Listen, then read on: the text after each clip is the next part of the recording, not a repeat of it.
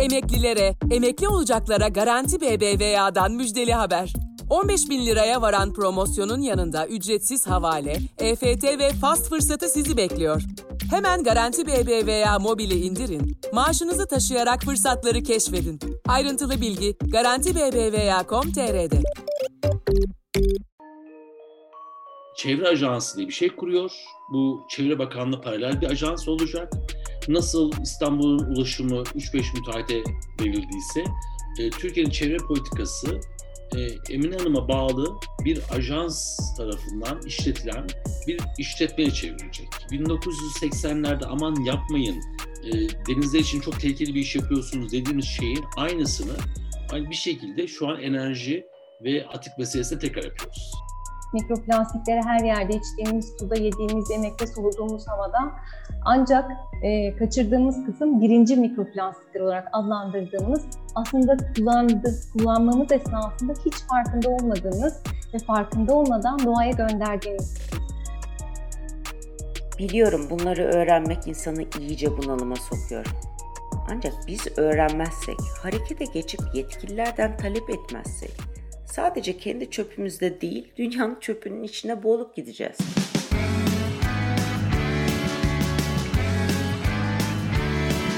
Kulağınız bizde olsun. Kısa Dalga Podcast. Merhaba, ben Mehve Şevin. Kısa Dalga için hazırladığım Müsilaj ve Ötesi dosyasının üçüncüsüne hoş geldiniz. Artık hepimiz biliyoruz. Marmara'yı boğan müsilajın başlıca nedeni 50 yıldır denize arıtmadan, denetlenmeden boca edilen atıklar. Canlı yaşamını tehdit eden atıkların başında plastik kirliliği geliyor. Müsilaj konuşulurken buna neredeyse hiç değinilmiyor. Türkiye kendi atığı yetmezmiş gibi plastik atık ithalatı yaptığı için korkunç bir kirlilikle karşı karşıyaya. Ama önce büyük resme bakalım. Dünyadaki plastik atık miktarı yıllık 400 milyon tona ulaştı. Bunun sadece %10'u geri dönüştürülüyor. %12'si yakılarak yok ediliyor. İyi de plastikler neden bu kadar tehlikeli? Mikroplastikler üzerine çalışan plankton ekolojisti doçent doktor Ülgen Aytan'a sordum.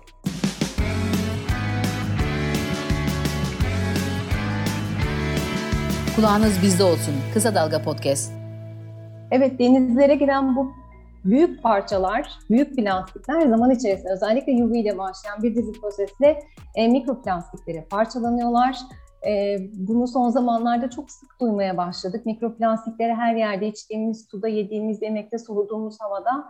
Ancak e, kaçırdığımız kısım birinci mikroplastikler olarak adlandırdığımız aslında kullandı, kullanmamız esnasında hiç farkında olmadığımız ve farkında olmadan doğaya gönderdiğimiz kısım. Plastik deyince aklınıza sadece poşet, ambalaj, eşya gelmesin.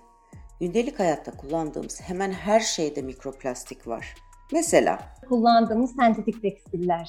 Sentetik tekstillerin kullanılması ve yıkanması esnasında milyonlarca fiber ortaya çıkmakta. Özellikle e, yıkama çok ciddi bir kaynak. 6 kilogramlık çamaşır e, yıkadığınızda sentetik tekstil yaklaşık 2 milyon fiberi doğaya gönderiyorsunuz.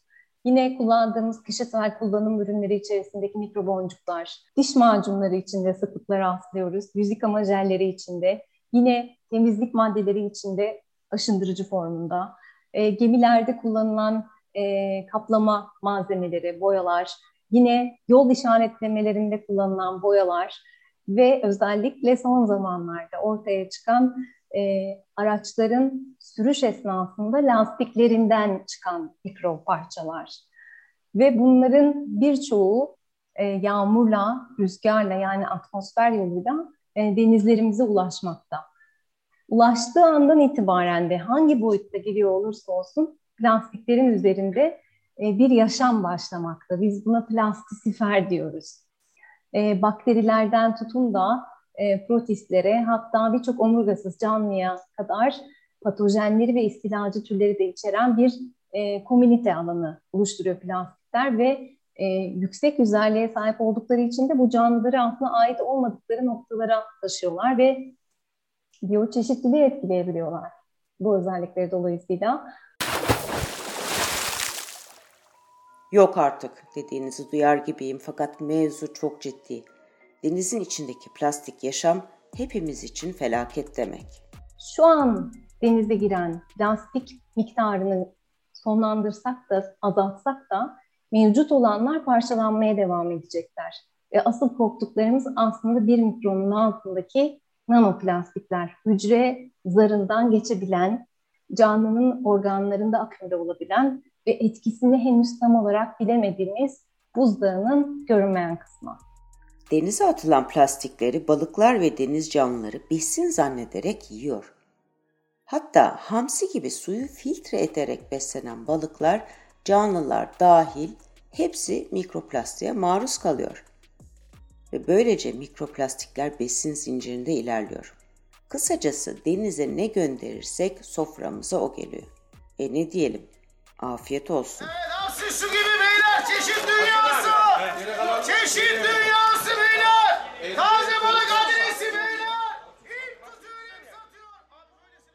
Karadeniz Teknik Üniversitesi'ne ders veren doçent doktor Ülgen Aytan, yaptığı araştırmada Marmara Denizi'nde 12, Karadeniz'de 7 balık türünde mikroplastik tespit etti.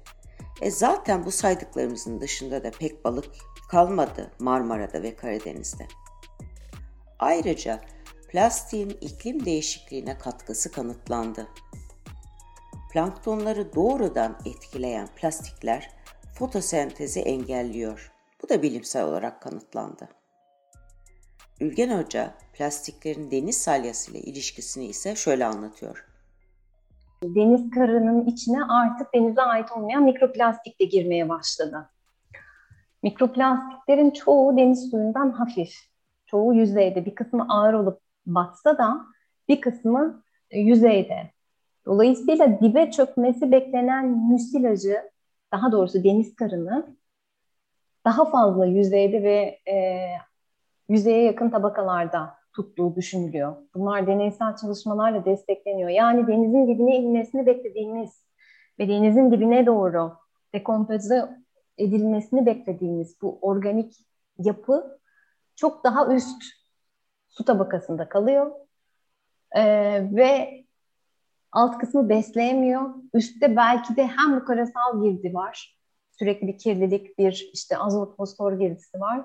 Hem de sistem kendi içindekinden de sürekli üretir hale geliyor bunları.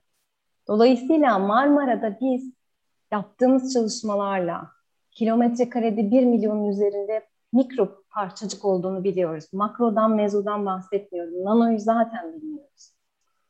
Şu andaki bu oluşumla birlikte tüm diğer baskılarla birlikte mikroplastiklerin de varlığı şu andaki işleyişte bir etken. Bilim insanlarına göre henüz çok bilinmeyen var. Ancak müsilajın mikroplastiklerle bağlantısı olduğu kesin. Peki pandeminin plastik kirliliğiyle alakası ne? Kimileri buna gülüp geçiyor ancak bilim insanları özellikle tek kullanımlık sentetik malzemelerin yani plastiklerin kirliliği patlattığını söylüyor. İklim ve enerji uzmanı yazar Önder Algedik, pandemide hem evde hem sokakta artan kimyasal madde kullanımına dikkat çekiyor. Son dönemde Türkiye'de bir obsesyon çılgınlığı başladı. Dışarısı kirlendikçe insanlar korkunç kimyasal kullan, ev kimyasalları kullanıyoruz. Bunlar deterjanlardan çamaşır suyuna kadar geniş bir yelpaze ve hemen hemen her 10 yılda deterjan kullanımımız ikiye katlanıyor.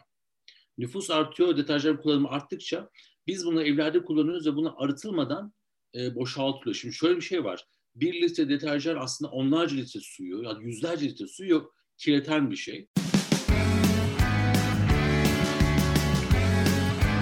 Oku, dinle, izle. Kısa Dalga. Plastik üretimi için yeterli ham madde bulamayan Türkiye, ihtiyacı atık ithalatıyla karşılıyor. Greenpeace'in son raporuna göre Türkiye'nin plastik atık ithalatı 2 yılda 5'e katlandı. Haber ajansları ise Türkiye'ye 2018'in ilk çeyreğinde İngiltere'den 27.034 ton, 2018'de de Almanya'dan 50.000 ton plastik atık geldiğini duyurdu. Artan ithalatın çevreye zarar verdiği ve sağlık açısından tehlikelere yol açtığına dair endişeler artıyor. Plastik sanayicileri de ithalatı yasak türlerin binde bir oranda bile olsa Türkiye'ye girdiğini tespit ettiklerini belirtiyor. Evet, AB ülkelerinin çöpünü ithal ediyoruz ancak bunların büyük çoğunluğu ya yakılıyor ya sulara atılıyor. Yani geri dönüşme falan uğramıyor. Hatırlarsanız Mayıs'ta Adana'daki atık tesislerin foyası çıktıktan sonra bir takım düzenlemeler yapıldı. Buna göre 2 Temmuz itibariyle sadece plastik ambalaj ithalatı yasaklandı. Uzmanlara göre bu önemli bir adım ama yeterli değil. Çünkü kriterler hala çok belirsiz. Örneğin Çin ve Hindistan plastik atıklar konusunda ciddi adımlar attı. Ayrıştırmadan atık ithali yapmıyorlar. Ayrıca Hindistan tek kullanımlık plastikleri yasaklayacak. Değerli konuklar, 2017'de Çevre ve Şehircilik Bakanlığımızla başlattığımız Sıfır Atık projesi tüm ayaklarıyla ülkemiz için vazgeçilmez bir dönüşümdür.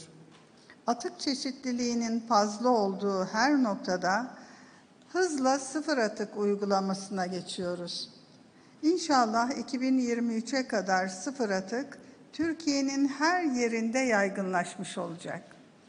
İyi de Türkiye'de de sıfır atık projeleri hayata geçirilmedi mi? Konuyu en başından beri takip eden Önder Algedik sıfır atık gerçeğini şöyle özetledi.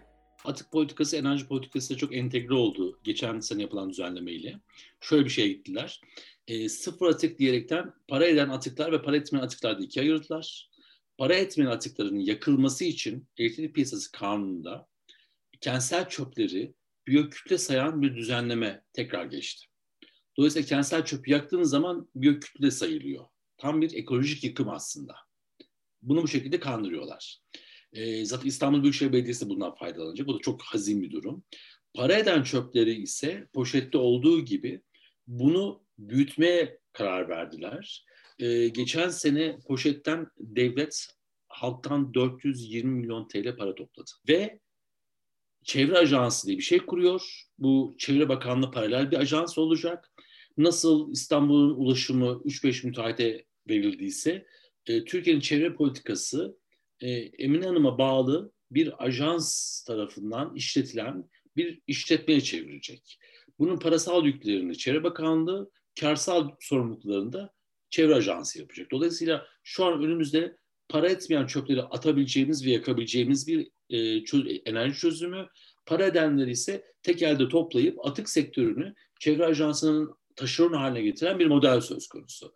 Dolayısıyla e, 1980'lerde aman yapmayın, e, denizler için çok tehlikeli bir iş yapıyorsunuz dediğimiz şeyin aynısını aynı bir şekilde şu an enerji ve atık meselesinde tekrar yapıyoruz. Çevre mühendisi ve aynı zamanda Çevre Bakanlığı eski müsteşarı Profesör Doktor Mustafa Öztürk, sıfır atık projesinde geri dönüşüm tesislerinin belediyelerle ancak entegre anlaşma yaparak olabileceğini söylüyor. Çöpleri yerinde ayrıştırmak için hala bir altyapı sistemimiz yok. Üstelik depolama alanına giden ambalaj atığı miktarı bir yılda %7'nin altına düşmek zorunda. Kısacası sıfır atık projesinin uygulandığı hiçbir ülke kirli ve karışık plastik atık ithal etmiyor. Biliyorum bunları öğrenmek insanı iyice bunalıma sokuyor. Ancak biz öğrenmezsek, harekete geçip yetkililerden talep etmezsek, sadece kendi çöpümüzde değil, dünyanın çöpünün içine boğulup gideceğiz. Sanayi ve endüstriyel atıkların arıtılması konusuna ikinci bölümde değindik. Şimdi biz ne yapabiliriz sorusuna cevap arayalım. Her şeyden evvel Marmara bölgesinde yaşayan, yazlıkları olanlar kanalizasyonun nereye gittiğini sormalı, yazmalı, şikayet etmeli. İkincisi çevre dostu, fosfor içermeyen ürünler kullanmak. Kendi sağlığımız için çok önemli. Düşünün 6 yılda çamaşır suyu kullanımı %96 artmış. Ama sadece temizlik ürünlerinde değil, satın aldığımız ambalajdan tekstile biraz dikkat edip az tüketsek o bile bir kazançtır. Üçüncüsü, Üzgünüm ama ayrıştırma konteynerleri de pek işe yaramıyor. Çünkü önemli olan yerinde ayrıştırmak, az çöp üretmek. Özellikle ambalaj atık miktarını azaltmak. Dördüncüsü inşaat çılgınlığının artık durması gerekiyor. Diyeceksiniz ki benim ne suçum var müteahhitler yapıyor. İyi de o evleri kim alıyor? Beton kirliliği, sahillerin yağmalanması kirliliğin ana sebeplerinden. Velhasıl şurası kesin. Yaptığımız etkiyi durduramasak bile azaltmak zorundayız. Bunu siyasetin çözmeyeceği belli. Siyasete rağmen bizim çözmemiz gerekiyor. Denizlerimizi nasıl bu hale getirdik diye sormaya devam ediyoruz. Bir sonraki yayında görüşmek üzere. Hoşçakalın.